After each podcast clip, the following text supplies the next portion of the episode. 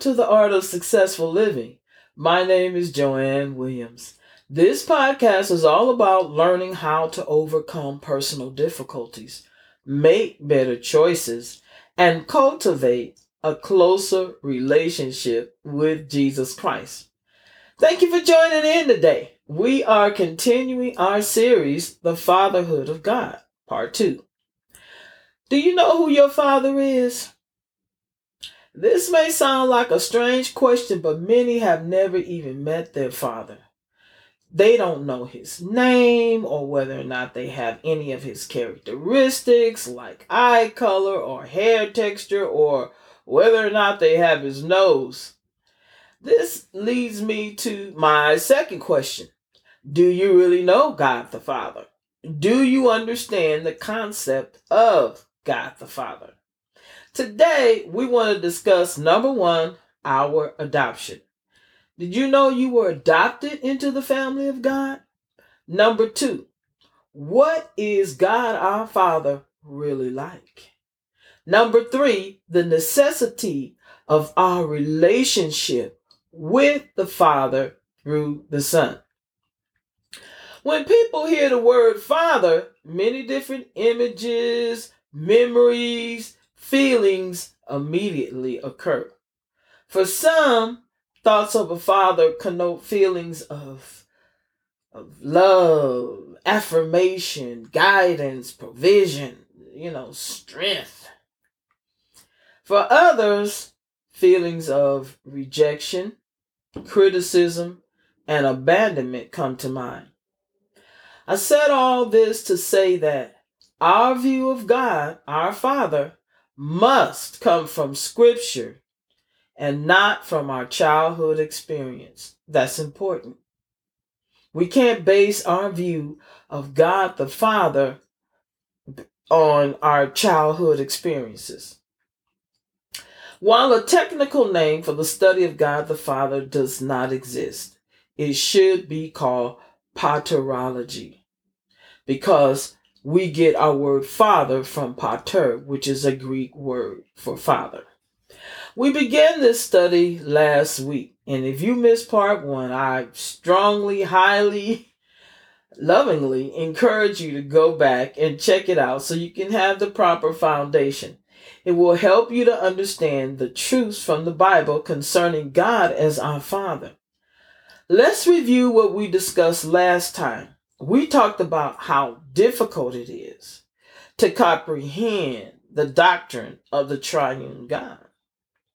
It is a clear teaching of the Holy Scriptures. While we may not be able to fully understand the doctrine of the triune God or the doctrine of the Trinity, we can accept it as a biblical truth we need to recognize that the same Bible reveals that this one God exists as the three persons of the Godhead. As I stated last time, some falsely teach that God is the Father of all mankind since he is the creator of all. This is a corrupt usage of the title of God as the Father of all mankind. These same teachers also teach the brotherhood of all mankind based on the same logic. Such teaching is unbiblical. Though God is creator of all men, he is not the father of all men. Therefore, this teaching espouses a corrupt usage of the title of God as Father. The correct usage of God as Father is God is the father of the nation of Israel. Hosea 11, verse 1. Israel, I'm sorry, not Israel, Isaiah chapter 63, verse 16. Also, God is the father of Jesus Christ. As to this use of the title Father, we can find it in Isaiah chapter 9, verse 6. It's important to note that while a child was born, a son was given.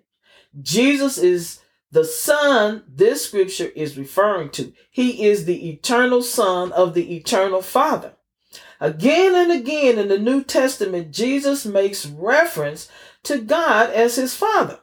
He is the Father of Jesus Christ. Matthew chapter 3, verse 17, John chapter 14, verse 6. God is the Father of all Christians.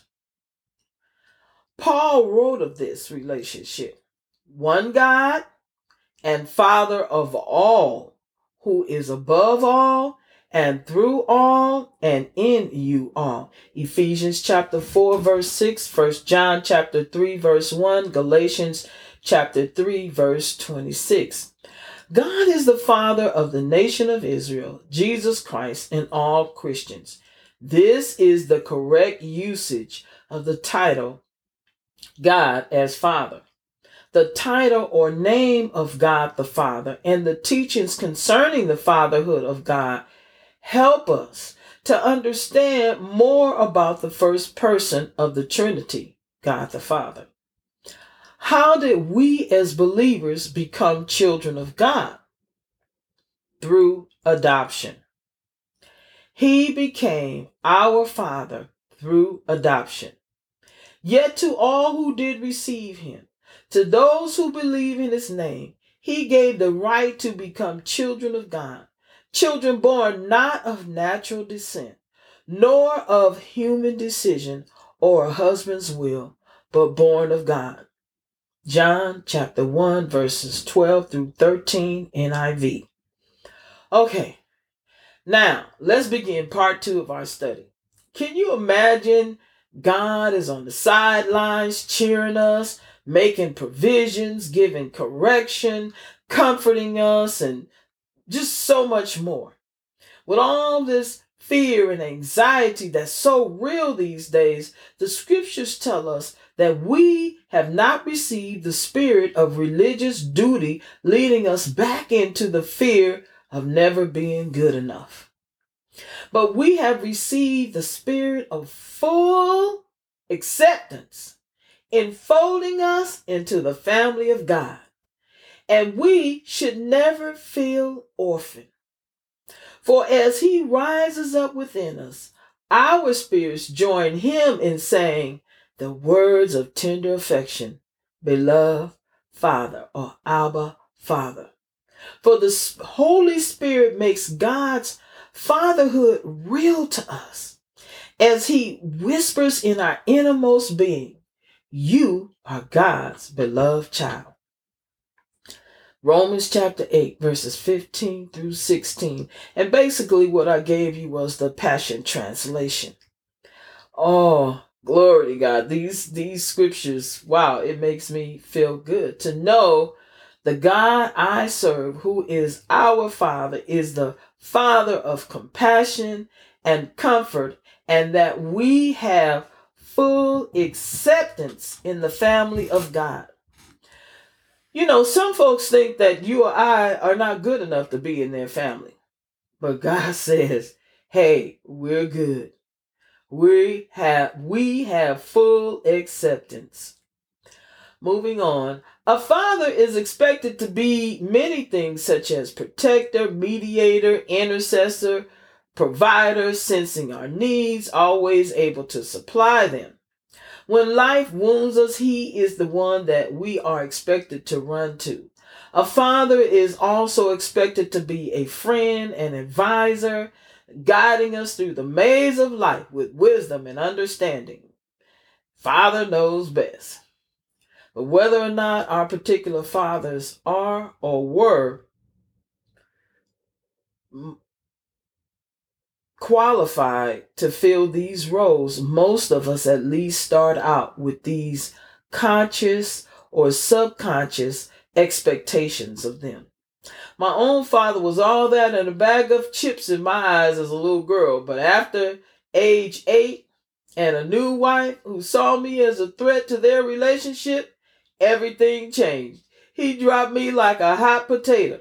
But I think that most fathers have a desire to be good parents. It doesn't always wind up being the case, though. Some of us weren't the best kids either. If truth be told, and we just put it all out there, we have to admit some of us were a handful ourselves. While our fathers may not be perfect, neither are we. But the fact remains that God is always a true father to us. He loves us as his own children.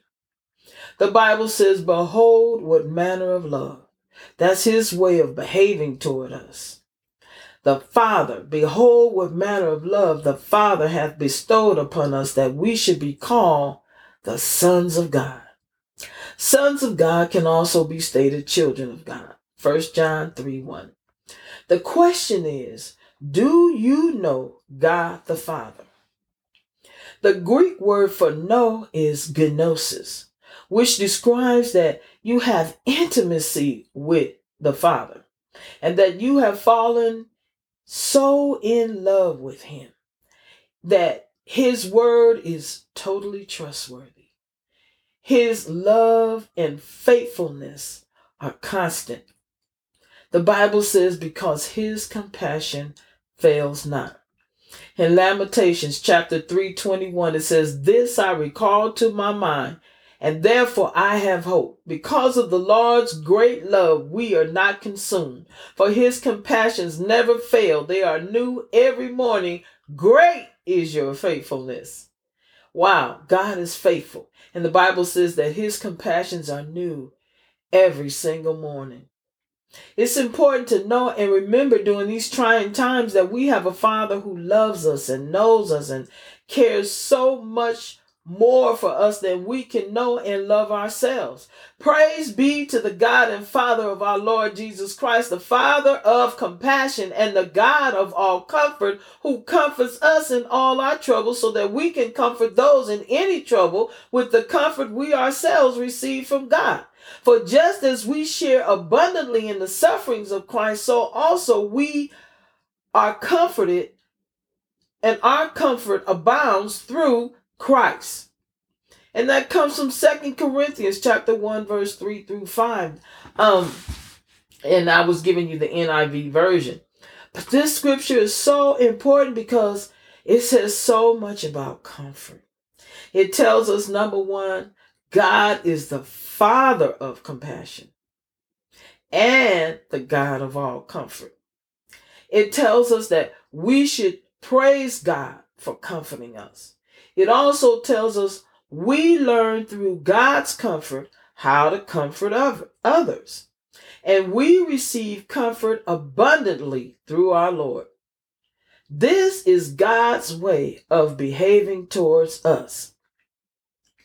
Last but not least, in John chapter 15, verse 4, we, I mean, I'm sorry, not 4, in John chapter 15, verse 1, it says, we are given a clear illustration of the necessity of our relationship with the Father through the Son.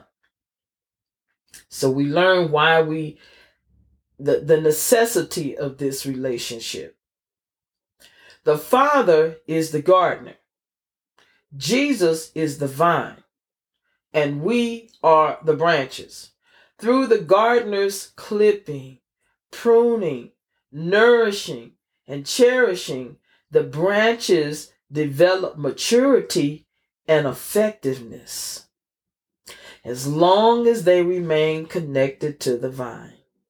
In other words, the love of the Father through Christ Jesus cultivates, energizes, motivates, and shapes us according to God's purpose and plan. So that is the necessity of us having this relationship with God the Father. That's all for today.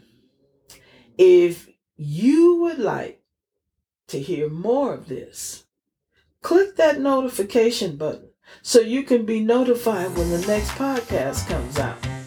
Until next time, be blessed.